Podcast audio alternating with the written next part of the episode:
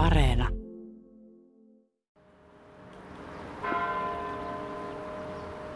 Porvoon tuomiokirkon kirkkopihalle kuljetaan alakaupungista kapeita, vaikeakulkuisia mukulakivikatuja. Kirkko kohoaa Jyrkän mäen Nyppylän laella ja täältä kirkkopihalta onkin hyvin vehreät näkymät tuonne Porvoon joelle. Keli on tänään erittäin tuulinen ja sateinen. Kirkon kellot kutsuvat parhaillaan musta-asuisia hautajaisvieraita kirkkoon, jonka ympärillä tälläkin hetkellä parveilee turisteja. Joki siis pilkottaa puiden lomasta tuolla alhaalla. Näemme punaisia pieniä puutaloja, mustia kattoja, erittäin pieniä pihapiirejä. Mutta kaiken kaikkiaan maisema on melko piilossa täältä kirkkopihalta katsottuna näin keskellä kesää. Merja Herranen, millainen tämä näkymä on voinut olla keskiajalla? No varmastikin kyllä vähän erilainen, vaikka Porvohan on hirveän hyvin säilyttänyt tämän keskiaikaisen leimansa, koska täällä on tämä vanha asemakaava myös vielä. Mutta on siellä vähemmän taloja, se on huomattavasti suppeampi alue ja varmasti selkeämpi, myös avoimempi, että puita ei ole, koska niitähän ei kuulunut keskiaikaiseen kaupunkiin. Ja sitten tuolta, tuolta takaa näkyy pohjoisen puolella vielä Linnamäki sitten komeana, että se näkyy sieltä kirkon, kirkon toiselta puolelta. Et kyllä se on niin kuin sillä lailla erilainen, että se on selvästi avoimempi. Ja no, jos nyt ei sanota köyhempi, mutta kuitenkin niukempi. Niukempi on varmastikin ollut ja huomattavasti pienempi kuin tämä nykyinen Porvo. Ainakin jotakin yhtäläisyyksiä mä ajattelen, että on, että suomen kieltä täällä ei tälläkään hetkellä juuri kuule, mutta täällä kuulee ehkä enemmän saksaa ja aasialaisia kieliä. Mitä silloin keskiajalla, mitä kieliä täällä silloin kuuluu? No kyllä kaduilla kuuli suomea ja ruotsia ja ainakin saksaa ja voi olla, että ehkä joku eestinkielinenkin sana siellä välissä on voinut vilahtaa. Eli oliko suomen kieli sitten kuitenkin vähemmistönä täällä katukuvassa? Näin mä oletan, että näin tilanne on ollut. En tiedä mitä Merja sinä sanoisit, mutta mä luulen, että ruotsin kielen kuitenkin ja saksan kielen on ollut ne vilkkaimmat kielet. No Ruotsi ehdottomasti on ollut se valtakieli silloin, että suomen kieltä vähemmän, mutta kyllä sitäkin tietysti kuuluu, koska varsinkin sitten keskiajan kuluessahan alkaa tämä kieliryhmitys hieman muuttua, että Saksa vähenee pikkuhiljaa ja näin, että, mutta ilman muuta ruotsin kieli on valtakieli sade meitä uhkaa, että me joudutaan kohta siirtymään tässä, niin ihaillaan nyt tätä komeata maisemaa. Tässä ihmiset tosiaan kulkee ja toi kirkko on tuossa meidän takana, selän takana ja me seistään tässä ja katsotaan tuonne jokirantaan Entäs noin ranta-aitat? Nehän on nykyään erittäin kuuluisia Porvoon maisemassa, nämä vanhat punaiset aitat tässä rannassa. Mitä siinä silloin keskiajalla oli? No periaatteessa kyllä siinä silloinkin oli jo noita aitoja, koska ne oli kauppiaiden varastoja, johon esimerkiksi tuotiin veneillä ja pienemmillä aluksilla hyvin helposti sitä tavaraa. Että kyllä se on aina ollut Porvoon tavaramerkki nämä ranta-aitat ilman muuta. Ja tietysti joki oli paljon leveämpi ja syvempi, siellä oli helpompi liikkua myös. Ja se huolto kulki niin kuin sitä teitse ja pääsi sitten vähän kauemmaksi tuonne sisämaahan jokea pitkin. Se oli huomattavasti leveämpi. Se on, ehkä, se on ehkä sellainen asia, mitä nykyihmisen on vaikea edes käsittää, että minkälaista laivaliikennettä tuossa ihan oikeasti voi olla. Että joskus kun sitä on yrittänyt ihmisille kuvailla, ne on katsonut sitä jokea sen levyisenä, mitä ne nyt, se nyt on. Ja sitten ajattelee, että no kui tuossa nyt pääsee niin kuin laivalla menemään. Mutta, mutta kyllä se laivaliikenne siinä on ollut kuitenkin aikamoinen. Ja, ja toi jo, joen erilaisuus, niin se on yksi sellainen, mikä kannattaa aina muistaa, kun tuota maisemaa katselee. Tämä Porvo on myös siinä mielessä erittäin mielenkiintoinen kohde näin keskiajan näkökulmasta. Täällähän on säästynyt jonkun verran keskiaikaisia merkkejä esimerkiksi tässä katukuvassa ja rakennusten sijoittelussa. Miten nämä rakennukset tässä kirkon ympäristössä sitten keskiaikana oli? No periaatteessa tosiaan niin oli, sanotaan ei ollut väritystä taloissa. Että ne oli semmoisia harmaita, maalaamattomia, aika pieniä mökkejä Porvoossa. Täällähän ei ollut varsinaisia yksittäisiä kivirakennuksia ollenkaan, niin kuin Turussa ja Viipurissa oli jo keskiajalla. Että meillä on, kirkko oli oikeastaan ainoa kivirakennus, että muut on ollut sitten tämmöisiä puisia ja vähän pienempiä. Ja tietysti tässä Porvoossa on se ongelma, kun tämä maasto on niin jyrkkä, niin se on vaikuttanut myös siihen rakentamistapaan, että miten on rakennettu. Et kyllähän se on niin kuin selvästi erilaista kuin tänä päivänä, mitä me näemme, näemme maalattuja taloja ja näin, että silloin, silloin se oli ihan semmoista pelkkää niin kuin savupirttiä.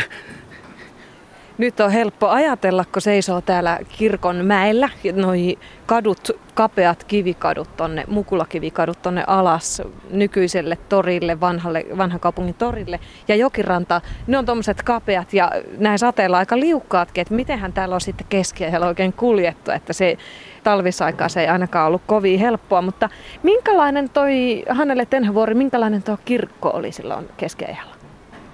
No mitä tiedetään, niin siinä on ollut tällainen hirsirakennus, kirkkorakennus jo mahdollisesti 1200-luvulla, mutta sitten 1400-luvulle kun päästään, niin sitten tosiaankin niin, niin meillä on tällainen komea kivikirkko tuossa tota noin kaupungin, kaupungin sydämessä. Ja siitä tiedetään, että se on ollut tosiaankin kivestä ja tiilestä. Ajan myötä sitä on kyllä niin kuin lisätty ja suurennettu, mutta sen sen näköinen kuin mitä se nyt on, niin voidaan sanoa, että ehkä noin 1400-luvun puolivälistä se olisi niin kuin peräisin. Eli sen ajan ihmiset ovat saaneet jo tuota kirkkoa tuossa ihastella. Se on meille suomalaisille tänä päivänä aika tuttu, valitettavasti varmasti myös se ikävästä historiasta ja sitä on koeteltu tulella useaan otteeseen. Mutta nyt näyttää siltä, että alkaa satamaan sen verran, että pitäisikö meidän siirtyä, me siirrytään tuonne nykyisen raatihuoneen tiloihin, se on tuossa nykyisen torin liepeillä. Silloin keskiajalla torihan ei ollut tällä paikalla, vaan se oli oletettavasti täällä kirkon vieressä jossakin, niinkö? No. Niin, tosiaan siis tämä sanotaan niin alakaupungissa. Torihan siirrettiin tänne 1400-luvun alussa. Tässä on ollut tori jo keskiajalla kyllä. Et se ensimmäinen tori oli todennäköisesti kirkon takana, kirkon pohjoispuolella. Ja sitten ehkä siinä eteläpuolellakin jonkun verran tässä kaupungin puolella, mutta 1400-luvulla tori siirrettiin jo alakaupunkiin, että sillä lailla, että tämä, niin tästä tuli semmoinen kaupan keskus ja kauppiaiden asuinpaikka enemmän. Tätä jakaantui niin kahteen osaan tämä kaupunki silloin 1400-luvulla, että oli tuo virkamies-eliitti, joka asui sitten tulla enemmän kirkoympäristössä ja kauppiaat ja käsityöläiset alakaupungissa. Okei, oliko siinä joku erityinen syy, miksi tämä jakautui näin? No periaatteessa kyllä mä luulen, että se oli niin vähän helpompi olla alhaalla sitten tehdä sitä kauppaa. Ja joki on tuossa lähellä aittoineen ja varastoineen toisin sanoen. Ja kauppiaat varmaan sen äkkäsivät sitten kun kaupunkia rakennettiin uudestaan, niin tähän rakennettiin ihan selvästi tämmöisen balttilaisten tai saksalaisten esikuvien mukaan. Että tässä on kahden pitkän kadun välissä suorakaiteen muotoinen tori, että se tulee suoraan sieltä Suomenlahden eteläpuolelta.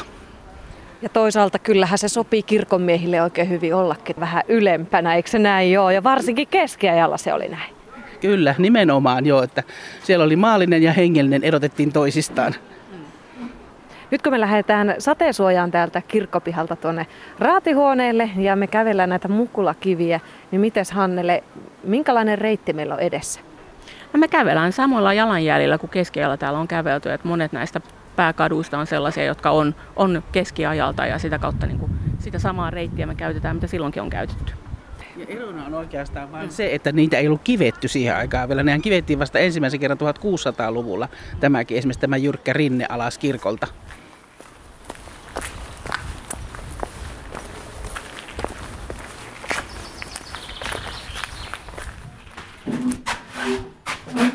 No niin, me tullaan tänne raatihuoneeseen. Tämä ei tosiaankaan ole keskiaikainen raatihuone, vaan huomattavasti myöhemmin, mutta tämä toimii tänä päivänä Porvoon museona ja ei toi hirveän montaa sataa metriä tuo matka tuolta kirkkopihalta tähän nykyiseen raatihuoneelle ole, mutta miten keskiajalla ylipäänsä liikuttiin Porvoon kaupungissa? No kyllähän tietysti jalkasin kuljettiin hyvin paljon ja pidempiäkin matkoja, mutta onhan täällä tietysti ollut hevoskärryjä silloin, kun niitä tarvittiin. Että sillä on hevoskärryjä liikkunut ja ihmisiä kulkenut jalan, että se on se, se periaatteessa se liikkumistapa. No tietysti onhan täällä muitakin elukoita ollut, koska kaupunkitaloissa pidettiin sikoja ja lehmiä ja hevosiakin, että niitä väliä kuljetettiin sitten aina laitumelle tuonne kaupungin eteläpuolelta. Kyllä täällä oli aika vilkasta ihan semmoinen omavaraistalous oli myös kaupungissa silloin keskiajalla. Porvoo ei varmaankaan ole sattuvalta syntynyt tähän Porvoojoen varteen. Mikä oli syynä siitä, että Porvoosta tehtiin kaupunki? No jos ajattelee että kaupungin sijaintia, niin mä luulen, että tämä, tämä joki, varsi ja, ja tämä reitti tänne on ollut, ollut hyvä. Että tässä on hyvät kulkuyhteydet vettä pitkin merelle ja toisaalta sitten tuonne ylös tai pohjoiseen Hämeeseen asti ja sillä tavalla siinä on ollut hyvä, hyvä kauppaväylä. Toisaalta sitten tässä on ollut korkeita kukkuloita, johon on sitten voinut rakentaa esimerkiksi linnoituksen, ja sitä ennen muutama kukkula, jota voi sitten vartiopaikoilta nähdä, että mitä liikennettä tuolta mereltä päin tulee. Ja sitten jos ajattelee myöhemmin, niin tämähän oli tällainen niin kuin maanteiden risteyskohta myöskin, eli vanhan, vanhan kuninkaantien ja, ja vanhan Hämeentien tällainen risteyskohta, joten myöskin niin kuin maantieliikenteen kannalta niin, niin tämä on ollut, ollut tota noin hyvässä kohdassa ja hyvässä paikassa. Tietenkin se varmaan osittain asiat johtaa toisiinsa, että kun tähän rupeaa keskittymään ihmisiä ja, ja, ja, ja taloja ja hallinto, hallintoa, niin sitten tietenkin liikenne myöskin suuntautuu enemmän tänne päin, mutta tässä on luontaisesti hyvät niin kuin edellytykset. Ja sitten jos ajattelee tuota linnoitusta, mikä meillä täällä on ollut, niin siinä on ollut hyvä luonnon satama sen kohdalla, Maarin allas tai Maarin alue, niin kuin sitä nyt kutsutaan, joten siinä on niin ollut luontaisesti hyviä edellytyksiä tälle niin kohdalle. Sitten jos ajattelee valtakunnan kannalta ja siitä, kuinka Ruotsi ja muut alueen valtiot tätä, tätä aluetta vähitellen ottaa haltuunsa, niin, niin tämä on myöskin ollut niin kuin lähellä rajamaata ja, ja raja-alueita ja ollut monenkin valtakunnan niin kuin kiinnostuksen kohteena. Että sinänsä mielenkiintoinen paikka. Keskellä kuitenkin suurin osa ihmisistä, joidenkin laskujen mukaan 95 prosenttia suomalaisista, silloisista suomalaisista asuu maaseudulla, eli oli käytännössä talonpoikia, eli kaupungeissa asunut aika vähän ihmisiä. Porvoo taisi olla toiseksi suurin niin sanottu Ruotsin Itämaan kaupunki, eikö se pidä paikkaansa? Turku oli ja sitten Porvoo. Paljonko täällä oli asukkaita?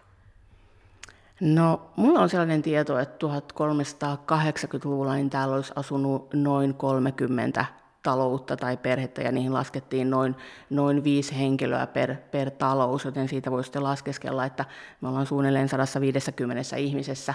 Tietenkin se määrä on vaihdellut sitten vuosisatojen saatossa, mutta se nyt on yksi sellainen luku, mikä suunnilleen tiedetään tämän kaupungin koosta. Miten Merja Herranen, oliko Porvoon kaupunki keskellä kuitenkin ihan semmoinen eurooppalainen kaupunki, että oliko ne ylipäänsä eurooppalaiset kaupungit tämän kokoisia? No ei, siis Porvohan on hyvin pieni myös Suomen mittakaavassa, että täällä on paljon muitakin isompia, siis, niin kuin, se oli, siis Porvohan oli hyvin pieni, kun 150 asukasta, näkee myös siitä veromarkkamäärästä, minkä, mikä Porvoossa maksettiin, niin kyllä se oli hyvin vaatimaton ja pieni myös Suomen oloissa, että kyllä eurooppalaiset ja Ruotsin kaupungit olivat paljon isompia. Jos näin pieni oli tämä väkimäärä, mistä porvoolaiset sitten tulivat? Mainitsitte jo tuossa aiemmin, että täällä valtakielenä todennäköisesti oli ruotsi. Mistä päin nämä ihmiset tänne Porvosen tulivat? No kyllä ne tulivat Ruotsista nämä uudisasukkaat silloin aikoinaan. Silloin jo varhailla 1200-1300-luvulla tultiin tähän Uudenmaan rannikolle. Ja sitten tietysti helposti tuosta Viron puolelta nämä, kun saksalaisuus sitten levisi tai saksalaiset alkoi vallottaa tätä, tätä siirtyi tänne niin kuin Baltiasta kauppiaita, niin kyllähän sitten siitä taas muuttui se asujamisto sen perusteella, että tuli se saksan kieli tänne ja se saksalainen porvaristo, joka hallitsi pitkälle oikeastaan 1600-lukua lukua oli vielä täällä Porvoossa paljon näitä saksalaisia. Ja vieläkin meillä tänä päivänä on saksalaissukuja täällä muistona näistä keskiaikaisista nimistä. Oliko sitten saksalainen kulttuuri täällä vallalla, jos saksalaisia tuli? No kyllä, nimenomaan sanotaan hallintokulttuurihan rakennettiin ihan sen saksalaisen esikuvan mukaan, minkälainen se siellä oli, tätä kaupunkihallinto. Ja tietysti Ruotsilla oli se oma makunsa siinä, mutta kyllä tässä oli vähän sellainen sekoitus sitten tästä hallintosysteemistä, että ruotsalainen ja saksalainen, mistä se muodostettiin. Mitenkäs se kruunu siihen suhtautui, että täällä hoidettiin saksalaisittain asioita? No periaatteessa eihän niillä voinut olla mitään sitä vastaan, koska täällä oli saksalainen asujamisto ja se toi myös sitä vaurautta ja osaamista kaupankäyntiä tähän, että ei ne siihen puuttuneet sillä mutta tietysti vähitellen kun alkoi tosiaan tämä sanotaanko haluttiin päästä eroon saksalaisista, kun suomalainen ja kotimainen porvaristo alkoi nousta, niin silloin tietysti tätä niin kuin, suhtauduttiin vähän toisella tapaa sen jälkeen keskiaikaisessa kylissä elämä oli aika hiljasta, se oli aika niissä pienissä ympyröissä pyörimistä. Varsinkin siellä kotona niin ei siellä kovin paljon tiedetty, mitä vaikkapa Suomen rajojen, niin silloin se Itämaan, Ruotsin Itämaan rajojen ulkopuolella tapahtui. Hyväkö tiedettiin, että kuka oli kuningas sillä hetkellä? Minkälaista kaupunkielämää oli? Tiesivätkö porvolaiset, että mistä päin nyt tulee? Kyllä mä luulen, että aina rannikko niin kuin kaupunkien ja alueiden asukkaiden elämässä, niin, niin se yhteydet ympäröivään maailmaan, niin mahdollisuudet on ollut siihen vähän toisenlaiset kuin sisämaan kaupungeissa ja kylissä. Ja mä luulen kyllä, että, että paremmin ollaan oltu tietoisia siitä, että mitä, mitä muualla tapahtuu. Ja toisaalta niin, niin jos ajattelee kaupunkia ja kylää ja niiden isoa eroa keskiajalla oli se, että, että kaupungit oli, oli kaupan ja käsityön keskuksia ja sitä varten oikeastaan niitä kaupunkeja myöskin perustettiin ja luotiin aika pitkälle. Ja, ja sitten jos ajattelee jotain esimerkiksi markkinapäivää, kun väkeä on tullut kylistä sitten tänne ja, ja, ja niitä on sitten vietetty, niin kyllähän täällä on ollut vilinä ja vilskettä ja samalla myöskin tietoja ja taitoja ja uusia asioita jaettu ja, ja viety eteenpäin. Missä keskiajalla sitten Porvoossa ne markkinat vietettiin? Oliko ne tuolla kirkon lähistöllä jossakin? Kyllä mä sanoisin, että ne on ollut torilla markkina, markkinat, joskin ne on ollut varmaan koko kaupungin tapahtuma.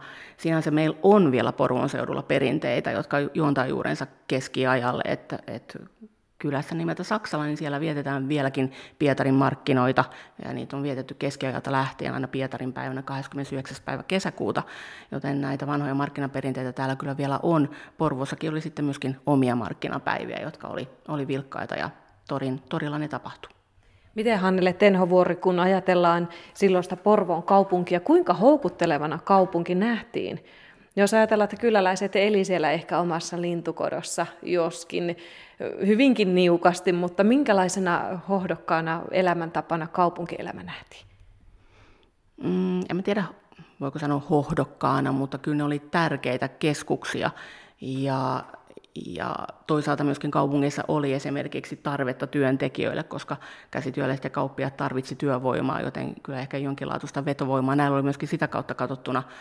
Eli siis täällä oli paljon maaseudulta tulleita käsityöläisiä, piikoja, palvelusväkeä keskiajalla? No jotta täällä saattoi toimia käsityöläisenä, niin siihen tarvitsi, tarvitsi kyllä ainakin sitten myöhemmin myöskin luvan kaupungin raadilta, joten tänne ei ihan niin vaan voinut omaa, omaa tota, noin käsityöpajansa pistää pystyyn sitten. Ää, mutta että jos ajatellaan, ää, niin kun, jos sulla oli jotain myytävää ja, ja markkinapäivä oli tulollaan ja sulla oli ehkä mahdollisesti, tai sinulla oli ehkä mahdollisesti vuoden tienesti siinä sitten kiinni, että saatko myytyä vai et, niin, niin kyllä varmaan yritettiin kaupunkiin tulla ja, ja saada sitten esimerkiksi jollekin kauppialle sitten omat tavarat myyntiin. Aivan, että suhteita luotiin maaseudulta tänne kaupunkiin jollain tavalla. Mikä oli Porvoon valtaväestö? Minkä ala ihmisiä he olivat silloin keskiajalla? Mä sanoisin, että täällä on ollut runsas määrä kauppiaita ja käsityöläisiä. Sitten tietenkin kun kirkko löytyi kaupungista, niin sitä virkamiehistöä ja, ja papistoakin löytyi.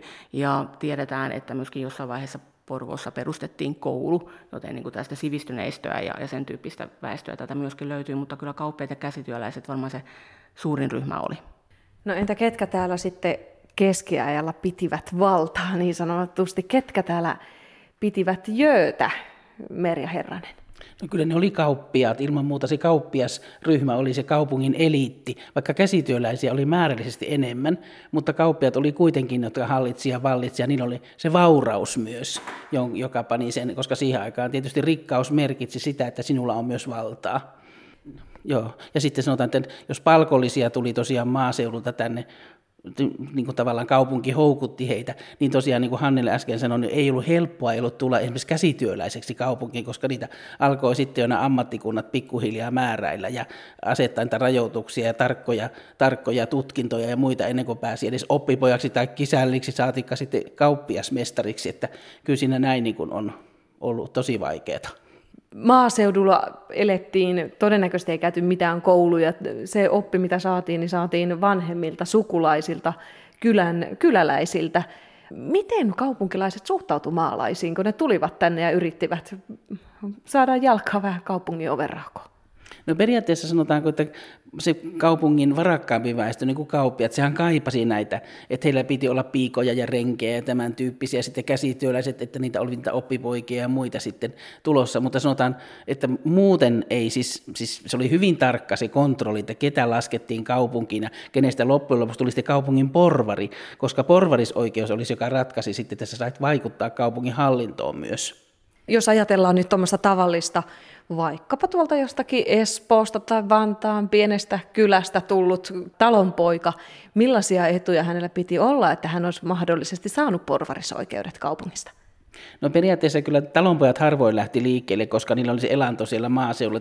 Ja monta kertaa se leipä oli kyllä siellä leveämpää kuin sitten kaupungissa taas niin kuin pienasukkaana. Niin, ja kyllähän porvarilla täytyy olla tosiaan, että hänellä täytyy olla esimerkiksi omaisuutta ja sitten mahdollisesti myös kaupunkitalo hallussansa. Että ne oli välillä hyvinkin, hyvinkin tiukkoja ne määräykset, että miten pääsi porvariksi. Ja sitten kunnon ammatti. Mikä oli keskiajan mittapuussa kunnon ammatti? No, kyllähän niitä oikeastaan paljon. Tietysti kauppias oli se kaikkein tärkein, mutta nämä sanotaanko käsityöläismestarit myös oli hyvin arvostettuja, että koska se oli ammattimies, joka osasi tehdä jotakin, että kyllä niillä oli arvostusta. No Porvohan tunnetusti teki kauppaa yllättäenkin, ei niinkään Turun kanssa, vaan Tallinnan kanssa. Miksi nimenomaan Tallinna oli se pääkauppakumppani? No kun tässä on, on mainittu muutaman kerran, että tässä oli, oli hyvät yhteydet näihin hansakaupunkeihin, niin, niin sitä kautta Tallinna oli varmaan hyvä, hyvä kauppakumppani ja myöskin matkan kannalta. Sehän ei ole montaakaan, montaakaan hetkeä, niin sitten olet Tallinnan puolelta matka Turkuun oli, oli vaikeampi. Ja sitten kun nämä sukulaissuhteet näihin hansakaupunkeihin, niin va- omalla tavallaan vaikutti varmaan siihen, että oli aika luontevaa, että sinne suuntaan hakeuduttiin. Toisaalta nämä hansakaupungit myöskin ihan aktiivisesti etsi ja halusi laajentaa omaa vaikutus- ja kauppa-aluettaan joten, joten heidän, heidän asemansa täällä oli, oli myöskin suhteellisen vahva.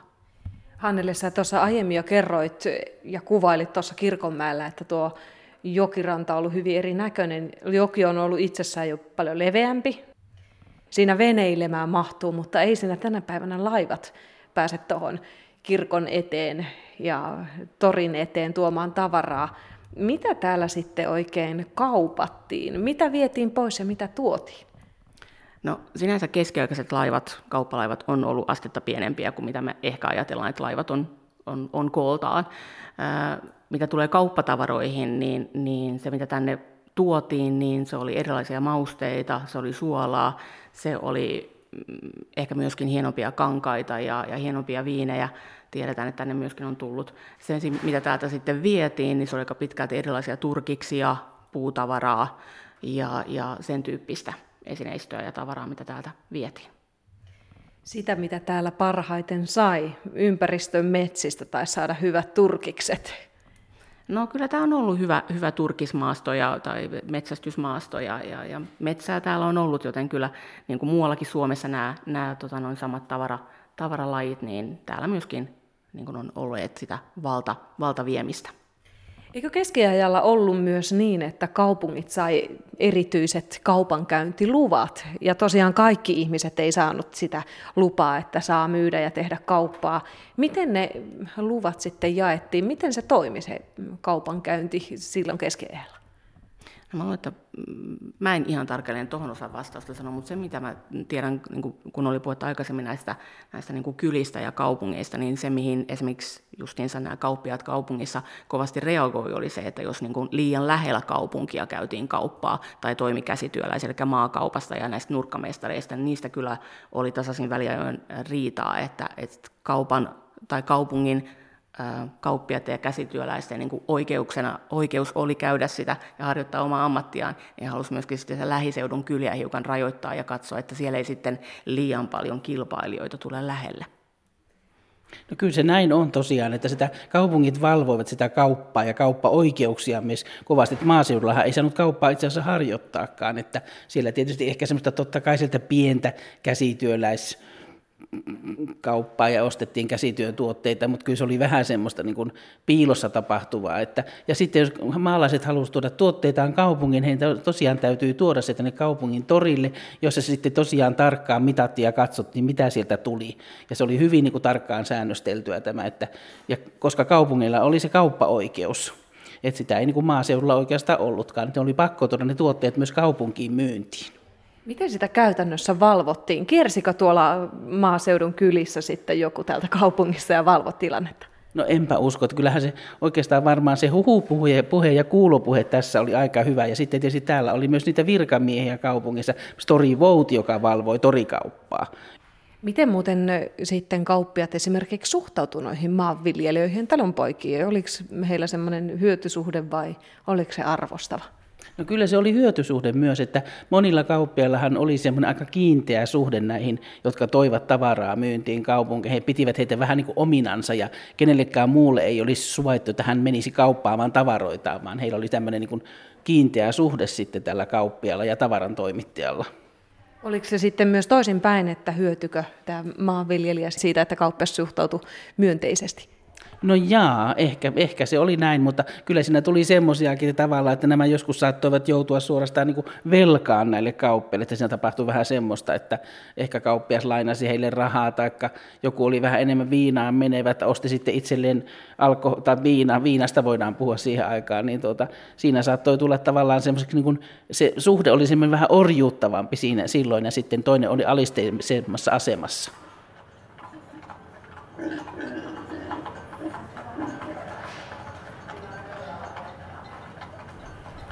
No niin, raatihuoneelta kun kävelee tähän torin reunaan ja astuu tällaisista takorautasista porteista sisälle, tullaan tällaisen Holmintalon pihaan, joka ei toki ole tämä Holmintalo keskiajalta, vaan 1700-luvulta. Mutta täällä on Hannelle niin paljon kiinnostavaa keskiajan kannalta tässä pihapiirissä, että me käydään katsomassa, mitä täällä on. No, nyt me tullaan tähän pihaan. Tässä on siis tällainen kapea sisäpiha. Mm-hmm. 20, 25 metriä ehkä leveä ja pituutta taitaa olla saman verran. Oliko tämä siis keskiajalla tyypillinen pihakoko? No tämä on kyllä tonttikokona isompi kuin mitä keskiajalla oli. Ja, mutta syy minkä takia tänne on, on mukava tulla katsomaan on se, että on julkinen piha. Tätä voi tulla katsomaan, kun vanhassa kaupungissa suurin osa pihoista on yksityisessä omistuksessa. Ja, ja tämä on ainut piha, minne pääsee hiukan kurkkaamaan, että miltä tämmöinen varakkaan kauppiaan takapiha näyttää tai sisäpiha näyttää. Tämä on isompi kuin mitä keskiajalla tonttikoko oli, mutta tässä on monia sellaisia piirteitä, jotka myöskin keskiajalla oli tärkeitä, kun mietittiin, että miten sitä omaa pientä tonttia sitten niin kuin rakennetaan. Jos tätä kuvailee nyt tässä tämän päivän asussa, niin tässä on monta taloa, rakennusta 1, 2, 3, 4, 5, olisiko kuusi ainakin rakennusta, jotka rajaa siis tätä tonttia. Ja ne on rakennettu hyvin niin kuin joka puolelle. Tästä tontilta ei pääse oikeastaan, kun tuosta portista, mistä me tultiin ulos ja tuossa vastapäätä nyt näyttää olevan tuommoinen aita rakennettu, tuommoinen ihan lyhyt väli. Miten tiheästi keskiajalla rakennukset oli ja mitä rakennuksia tässä pihapiirissä oli, jos ajatellaan, että tämä oli vaikka rikkaan kauppiaan kotitalo. Mitä tästä löytyy? No rikkalla kauppialla oli mahdollisuus ja oli tarvekin useampaan rakennukseen, koska omaisuutta oli enemmän, eläimiä oli enemmän, varastotilaa ja, ja eläinsuojia sitä myöten tarvittiin enemmän. Ja senpä takia tontilta löytyy muutakin kuin vain päärakennus. Tehtiin ulkorakennuksia, johon sitten sijoitettiin juuri kaikki muut arjen toiminnot, eli joita kaupan pyörittämiseen ja, ja eläinten hoitamiseen tarvittiin. Et löytyi erityyppistä karjasuojaa ja löytyi sitten varastorakennuksia.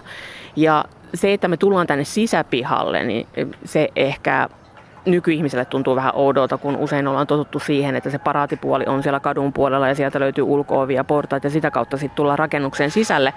Tämä käynti sisäpihan kautta on oikeastaan sellainen, joka on, on ollut tapana siihen aikaan ja oli tapana vielä pitkälle 1700-luvulle asti se elämä, se virallinen käynti, se tapahtui täällä sisäpihan puolella.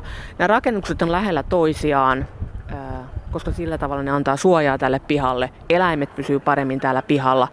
Toisaalta kun ne rakennukset on sitten ihan vieri vieressä, niin se tietenkin mukanaan myöskin tuo sitten sen ongelman, että jos tulipalo syttyy sitten jossain nurkassa, niin, niin siitä se äkkiä leviää muuallekin. Ja sitten jos ajatellaan, että katot on ollut, ollut malkakattoja aika pitkälle niin siellä on, siellä, ei, siellä on tulipallolla ollut hyvä tie levitä, jos näin ikävästi olisi päässyt käymään. Et se, että tällainen sisäpiha monine rakennuksineen, johon monet niin kuin arjen toiminnot sitten sijoittuu, että se näin tiiviisti rakennetaan, niin siinä oli sekä hyvää että huonoa. Sinänsä jos katselee sitten nykyisen puutarhan kasvillisuutta, niin, niin tuolla pihan takalaidassa näkyy tuonne pieni ryyti, ryytimaa ja siellä tota, noin humalasalot ja humala kasvaakin aika hyvin myöskin tuolla tuota, ää, reunusta pitkin. Että täältä löytyy myöskin sellaisia kasveja, jotka kyllä keskiaikaisessa keittiössä on ollut ihan olennaisia, niin kuin juuri esimerkiksi humala oluen teossa. Mennään Hannelle pikkusen tuohon talon suojaan. Tässä nimittäin tuulee vähän Hannele, jos multa olisi tultu tähän kauppiaan pihapiirin keskiajalla, niin ketä tässä pihalla olisi? Mitä täällä tapahtuisi? No jos me ajateltaisiin ajateltais sellainen tilanne, että talonpoika tuolta lähikylästä on, on tullut myymään vakiokauppiaalleen sitä vuoden aikana saatua, kokoon saatua tavaramäärää tai, tai viljamäärää, niin kyllä täällä olisi vilkas keskustelu siitä, että mi, mi, kuinka paljon tässä nyt on ja mi, kuinka paljon tästä nyt sitten voisi maksaa. Ja ympärillä häärisi luultavasti muutama, muutama palkollinenkin sitten kiinnostuneena tilanteesta, että mitä tässä oikein tapahtuu. Ja ehkä e, isännälleen sitten siinä apuna myöskin naisväki toimittaisi päivän askar, askareita, koska kuitenkin ruokakin on saatava valmiiksi, vaikka nyt tässä kovaa kaupankäyntiäkin samaan aikaan pihalla tehdä. Ja voihan se olla, että sitten kun kaupat on tehty, niin myöskin sitten se olut, olutkolpakko nostetaan sitten hyvien kauppojen niin kuin merkiksi. Niin kyllä siinä naisväellä sitten on vähän muutakin mietittävää kuin tämä kiihkeä kauppaneuvottelu, mikä tässä pihalla käydään samaan aikaan niin tuolta pihan toisesta nurkasta, niin, niin jos me oltaisiin täällä, vois oltaisiin täällä ää, aikaisin keväällä niin, ettei vielä eläimiä ole siirretty laitumelle, niin, niin kyllä sieltä sitten taustalta kuuluisi myöskin lehmien ammuntaa ja lampaan mäintää ja, ja tuoksumaailma, niin mä oon joskus miettinyt, että se olisi aika ihanaa, jos niin voisi purkittaa tästä keskiaikaista tuoksua purkkiin ja sitten antaa sen siitä hiukan nuuhkaista, niin sitten voisi katsoa, että mikä meidän reaktio siihen on, koska esimerkiksi tähän piha, millä me nyt seissään, niin se viettää aika hyvin ja koska keskiaikaisessa kaupungissa ei sitä viemäriverkostoa ollut, se oli sellainen avo-oja ehkä jossain päin, mikä nyt sitten valui, minne valui. Tuoksumaailma olisi sellaisen mukavan mielenkiintoinen tuoksu, ihmistuoksuja ja eläimiä, mutta kyllähän täällä myöskin jo tota, noin myöskin luonto kukkii, niin kyllä siitäkin sitten vähän sellaista mukavaa makeaa tuoksua tulee sekaan. Minkälaisia nämä keskiaikaiset talot oli? Merja, sä kuvasit tuossa jo aiemmin, että ne olivat värittömiä, mutta kuka valvoi Porvoon rakentamista silloin keskiajalla? No jos puhutaan tuosta, että minkä näköisiä ne rakennukset on ollut, niin, niin ne on ollut aika pitkälti hirsirakennuksia, yksi- tai kaksihuoneisia. Hiukan rikkaimmilla kauppialla saattoi olla jopa kaksikerroksisia taloja, mutta keskiverto, keskivertotalo ja koti siihen aikaan on ollut yhden kahden huoneen savutupa ja joskus, kun me ollaan sitä sitten yritetty niin kuin ajatella, että mitä se nykyään tarkoittaisi, niin me ollaan pohdittu esimerkiksi lasten kanssa, että kuvitelkaa itsenne kotiin yhteen huoneeseen ja sinne sitten koko perhe, niin sitten tiedätte, että millaista oli asuminen keskiajalla. Joten pieni, pientä, ja, pientä ja matalaa se rakentaminen on ollut. Sinänsä kaupungin raatihan sitten antoi antoi luvat sille, että kuka esimerkiksi saa justiinsa kaupan, kaupan rakentaa ja, ja sellaisen pystyttää. Että kyllä niin kuin Raadilla oli iso merkitys siihen, että mm, niin kuin kaupungin valvomiseen. No periaatteessa nehän oli hirsipintaisia, että niitä ei, ne ei ollut laudotettuja missään tapauksessa, niin kuin, niin kuin sitten myöhempinä aikoina oli, että vielä laitettiin niin kuin hirsipinnan päälle laudotus, mutta ne oli ihan semmoisia hirsimökkejä kyllä, ja tosiaan niin kuin, saattoi olla hyvinkin tuoreita salvasta salvotuista hirsistä puhtaan näköisiä puutaloja, mutta sitten siellä oli myös sitten, jotka oli jo harmaantuneet ajan myötä, että se oli selvästi se semmoinen puu, puutunne, puutunne oli kaupungissa ilman muuta. Ja, ja nehän oli hyvin tehtyjä tavallaan, koska ne oli hirsistä rakennettu, että ei tällä mitään lautahökkejä, hökkeleitä ollut. Ne oli korkeintaan, voi olla niin kuin joku nämä ulkohuoneet ja tämmöiset tämän tyyppiset eläinsuojat, niin ne voi olla sitten laudasta tehtyjä, mutta talot oli kyllä sitten hirsitaloja. Mutta se, että jos vielä palataan tuohon, minkälainen se oli se pihapiiri, niin siellähän ei ollut keskellä vielä puutarhoja, että eikä oikein kunnon kasvimaitakaan, koska ne oli kaikki yhteiset niityt ja pellot oli tuolla kaupungin eteläpuolella. Että sillä oli semmoisia yleisiä niin kuin isompia viljelyksiä, että noissa pihoissa tietysti oli vaikea, ne oli niin pieniä ne tontit, niin vaikea viljelläkään mitään, koska eläinsuojat vei siitä oman osuutensa, että se oli sen tyyppistä. Ja sitten ne vietiin eläimetkin kaikki yhteiselle laitumelle sinne kaupungin eteläpuolelle. Eli täällä kaupungissa oli oikeasti ihan sellainen tietynlainen karjan haju. Mitä kaikkia eläimiä täällä oli? No sikojahan täällä on tietysti ollut, ja siitäkin annettiin määräyksiä, että miten nämä piti hoitaa tavallaan, kun siellä oli sitten näitä eläimiä, koska niitähän tuli jätöksiä myös, että ne piti siivota, että kaupungin kaduilla ei saanut näkyä näitä eläinten jätöksiä. Ja tietysti lehmiä oli, ja joku hevonenkin varmaan varakkaammissa kauppiastaloissa, että, ja sitten ehkä lampaitakin, ja sitten pienempiä niin kuin siipikarjaa. Aika usein siis keskiaika kuvataankin semmoisena vähän pimeänä ja haisevana ja kaupungit oli epäsiistejä ja siellä käymälät oli miten sattuu. Pitääkö se paikkansa Porvon kohdalla? No periaatteessa käymälöitähän varsinaisia ei ollut vielä siihen aikaan, että kyllä ne tavallaan hoidettiin vähän siellä niin kuin salassa siellä jossakin pihan, pihan, pihan, pihan tuota tunkiolla tai muualla, että, että ei kunnon käymälöitä, vaikka kyllä niissäkin oli jo määräyksiä alkoi olla, siis valtakunnan isommissa kaupungeissahan määrättiin, että kuinka monta käymälää piti olla korttelissa ja näin, että, mutta ei se varmaan näissä maaseutukaupungeissa niin hyvin paikkaansa pitänyt, että, ja kyllä se niin kuin ihmiset oli tottunut siihen aikaan semmoista, oli vähän semmoista likasta ja haisi aina vähän ja näin, että se oli niin kuin tyypillistä tietysti sitä arkielämää tuolta kirkkopihalta kun kattelee, niin se mäki on aika jyrkkä tänne alakaupunkiin.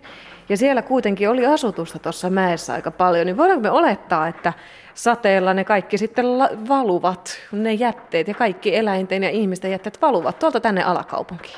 Kyllä nimenomaan tapahtui, että täällä sitten saattoi olla, että sieltä sade huuhteli rinteistä ne alaspäin, että niin kuin kaikkea muutakin soraa ja hiekkaa ja sitä maata tuli sitten tänne ja sitten myöhemmin näitä niin sanottuja kauhukertomuksia, että kun hautausmaa oli kirkon ympärillä, niin sieltä sitten kevät-talvella, varsinkin jos tulvi kovin, niin sitten nämä haudat sieltä tai niitä luitat alkoi tulla sitten ajelehti tänne alas ja sitten koirat ja kissat niitä kuljettelivat ja ehkä koirat jotenkin kalusivatkin näitä, että kyllä se oli vähän semmoista raadollista, se, että nykyihmisen on hirveän vaikea ymmärtää ja myöskään kestää semmoista. Ylipäänsä jos ajatellaan keskiajan terveyttä ja viihtyisyyttä ja hyvinvointia, niin oliko Porvoossa esimerkiksi sairaalaa tai lääkäriä? No periaatteessa kyllähän sitä näitä sanotaan jonkunnäköisiä haavureita oli olemassa jo keskiälläkin, jotka, ja tietysti jotkut parturit oli jopa niin kuin valmistautuneet tämmöisen haavurin toimeen, ja sen tyyppistä, että varsinaisia koulutettuja lääkäreitähän ei vielä, vielä ollut silloin. Sitten oli tämmöisiä parantaja-eukkojakin, jotka olivat ehkä vähän paremmin perehtyneet kaiken näköisiin semmoisen luonnon lääkintään ja tämän tyyppiseen. Että, ja kyllähän kirkolla alkoi olla tietoa niin yrteistä ja tämmöistä vähän parantamisesta, että kirkkohan hyvin paljon hoiti myös sairaanhoitoa. Piti joskus jopa semmoisia niin sairaalan tapaisia laitoksia yllä, mutta tuota, ei Porvoossa puhuta, että olisi ollut vielä minkään tyyppistä sairaalaa silloin, että ne oli hyvin semmoisia hyvin semmoisia harvinaisuuksia. Luostareiden yhteydessä sitten hoidettiin myös sairaita, että, mutta ei tälläkään ihan lähellä niitä luostareita ollut. Minkälainen ylipäänsä kirkoasema tuolloin oli ihan tavallisen kaupunkilaisen elämään? Pitikö siellä käydä, valvottiinko sitä jotenkin? Kyllä sen vaikutusvalta ja merkitys on ollut iso ja, ja kyllä, se on, kyllä se on näkynyt arjessa ja, ja juhlassa ja pyhässä siellä käymistä niin oli, sitä kyllä valvottiin, että se kuului ehdottomasti asiaan. Ja toisaalta kun tuota meidän nykyistä kirkkoa katselee, niin, niin välillä myöskin on hyvä muistaa se, että ihan alkujaanhan se on rakennettu katoliseksi kirkoksi ja sitten myöhemmin muunnettu evan, evan, tai muuttunut evankelis-luterilaiseksi tai luterilaiseksi kirkoksi. Ja, ja sitä kirkosta sen kyllä vielä näkee, että siinä on sellaiset katoliset juuret ja, ja, ja kyllä silloin katolisen kirkon merkitys on ollut iso ihmisen elämässä. Olen kuullut sellaisen tarinan, että kun tosiaankin kirkon, kirkon ympärillä ja alla myöskin näitä hautoja on, niin esimerkiksi sellainen, sellainen hautapaikka, joka olisi mahdollisimman lähellä alttaria, oli kovasti toivottu, koska ajateltiin, että sitten kuoleman jälkeen niin pääsee lähemmäksi Jumalaa myöskin taivassa. Ja, ja sillä tavalla kyllä se on jättänyt jälkeensä jokaiseen elämänvaiheeseen ja myöskin vielä kuoleman jälkeen. Opettiko kirkko sitten ihmisiä, kaupunkilaisia? No ainakin myöhemmin, niin, niin kyllähän tietyt tällaiset niin kuin uskonnon tärkeimmät asiat piti kaikkien hallita ja tietää ja osata. Mutta sitten tietenkin oli myöskin omaa koulutusta, niitä saatiin sitten lisää pappeja kirkkoon, mutta sellainen, sellainen tietty uskonnon opetus ja, ja, ja uskonnon tärkeiden niin kuin tällaisten kir, äh, sääntöjen ja, ja kirjojen osaaminen edes jollakin tapaa, niin, niin myöhemmin se kyllä oli kaikille tärkeä taito ja sitä myöskin valvottiin, että näin osattiin.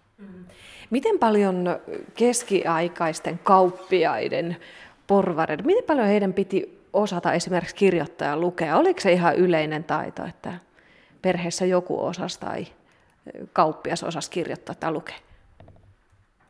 Ei välttämättä.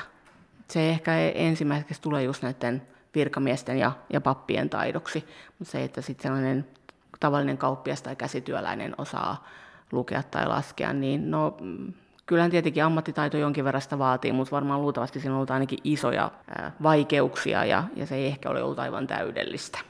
Kuinkahan paljon keskiaikaiset kauppiaat joutuvat huijatuksi sitten vaikkapa kruunun osilta, että kun ei osattu laskea verotuksia ynnä muita?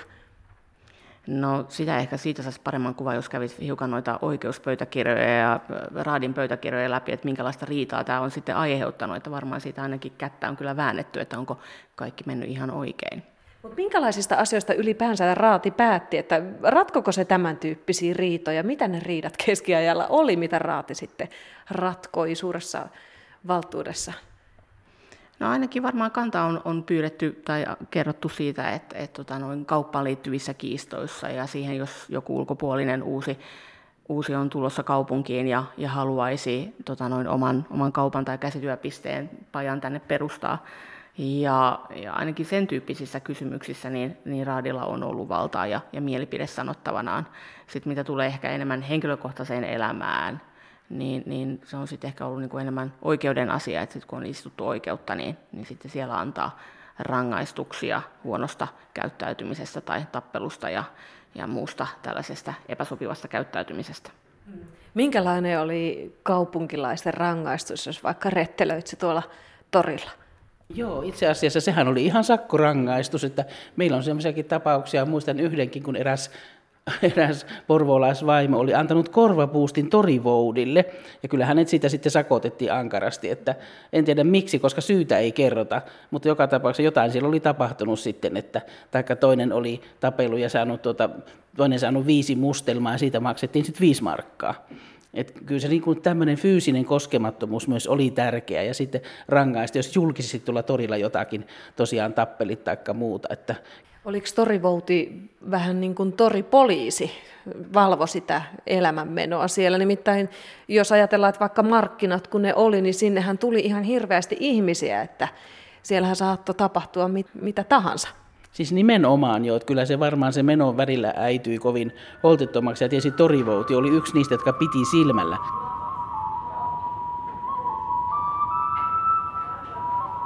Minkälaista ylipäänsä keskiaikainen kaupunkielämä oli, jos tänä päivänä ajattelet, että kaupungista löytyy kaikki palvelut ja illanviettopaikat. Oliko keskiaikaisessa Porvoossa vaikkapa krouveja ja juottoloita, missä ihmiset vietti sitä vapaa-aikansa?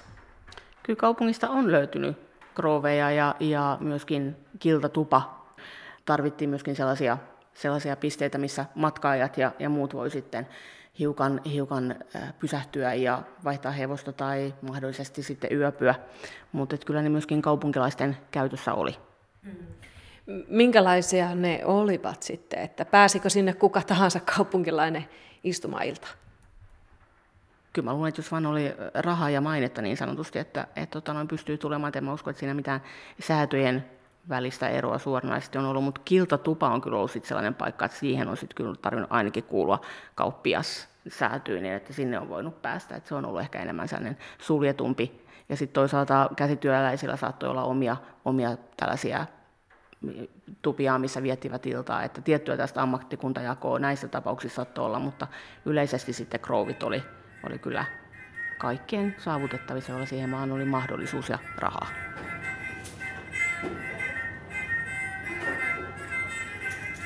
Minkälainen oli Porvoon keskiaikainen turvallisuustilanne, Merja Herranen?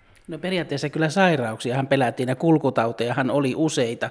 Ja ne oli aika tuhoisia sitten kun tuli, koska ei niitä parannuskeinoja ollut, ei ollut lääkkeitä tietenkään, eikä näitä varsinkaan hyvin tehokkaita lääkkeitä, että kyllä se oli se suurin pelko. No tietysti olihan kaupungissa varmasti sitäkin pelkoa, kun sota, kun oli hyvin pimeitä, kun ei ollut katuvalaistusta eikä muuta, että ei uskallettu liikkua pimeän aikaan, koska kyllähän siellä niitä ryöstelijöitäkin jonkun verran liikkui. Ja varsinkin ne saattoi olla sitten vierasta väkeä, että ei oman kaupungin väkeä. Että siinä varmaan oli se pieni ero, että, että omaan kaupunki jätettiin niin kuin rauhaan, ettei kukaan siellä mellastellut sillä lailla, että olisi ryöstänyt toisen omaisuutta. Mutta aina häntä tuli sitten ja tuli näitä, milloin tuli venäläisiä, no tanskalaisethan kävi täällä myös ryöstöretkellä ja polttoretkellä, että, että ne oli niitä suurimpia pelkoja, mitä oli. Eihän niitä tänä päivänä ollut semmoisia rajoja eikä semmoisia turvajärjestelyitä tai semmoisia valtiomuodostelmia, että ne olisi olleet tavallaan kansalaisen turvana, vaan tuolta sitten saattoi tosiaan joskus venäläinen hyökätä hyökätä sitten ja tosiaan poltti koko kaupungin ja niin kuin tanskalaiset merirosvot tekivät ja tekivät tuhojansa täällä. Ja se oli niin kuin aika totaalista saattoi tuho olla, mutta tuota, hirveän paljon ei tämmöistä ihmishenkien menetyksestä niissä yhteydessä kerrota, sen sijaan niin kuin omaisuuden ja rakennusten menetyksiä, mutta taas nämä kulkutaudit vei sitten, saattoi mennä satoja ihmisiä niin kuin yhtä aikaa. Minkälainen matkustuskohde Porvo oli sitten keskiajalla? Tultiinko tänne ihastelemaan kaupunkia vai oliko se aina vaan se syy, että lähdetään tekemään kauppaa vai oliko tämä matkustuskohde? Ei kyllä keskiajalla suurimmalla osalla ihmisistä ei ollut niin sanotusti vapaa-aikaa, että saattoi harrastaa turismia. Jos liikkui jonnekin, niin kyllä silloin oli joku sellainen konkreettinen syy tai tarkoitus tai tarve.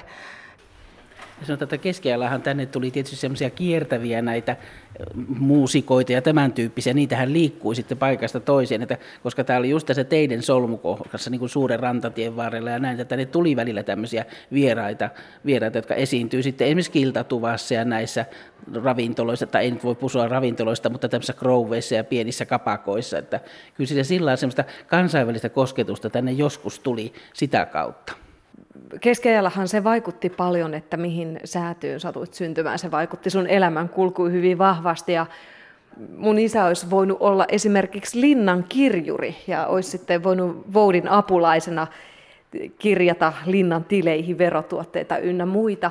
Mitä se olisi tarkoittanut, jos mä olisin tämän linnan kirjurin tyttärenä tullut tänne? Mikä olisi ollut mun vastaanotto? Sanotaan, totta kai linnanväkeä kunnioitettiin, koska se oli voutilinna silloin viimeisinä aikoina, eli tämmöinen hallintolinna. Että kyllä sitä linnanväkeä, jos ne liikkui täällä kaupungissa ja varmasti liikkuivatkin, niin totta kai heitä kunnioitettiin tietyllä tavalla, että aha, ne kuuluu siihen valtakunnan hallintokoneistoon, että ne on tärkeitä ihmisiä. Olisiko mut otettu tonne kiltaan viettämään iltaa ja siellä olisi kenties musiikki soinut? No ei varmastikaan, kun sä olit nainen. Että sinne ei ollut naisen, ei ollut helppo mennä tietenkään. Että kyllä se oli miesten paikkoja, nämä oli nämä krovit ja kapakat. Että kyllä se näin oli, että nainen pysyy kotona enemmän. Miten muuten toi kulttuurielämä, oliko semmoista, oliko huvin näytelmiä, jotakin urheilua, mitä kaupungissa harrastettiin? No kyllä on arkeologisista, löydö, arkeologisista kaivauksista löydetty tällaisia pelimerkkejä muussa tuota Linnamäen alueelta. Ja, ja kuten äsken viitattiin, niin, niin kyllä tietä pitkin kulki, kulki erilaisia muusikkoja tai siis soittajia ja, ja, ja seurueita, jotka, jotka toivat mukanaan ohjelmaa ja näytöksiä ja muuta, mitä saattoi seurata. Että et kyllä jonkinlaisia tällaisia jälkiä niin kuin huvia pelielämästä täältä, täältä kaupungista on löytynyt.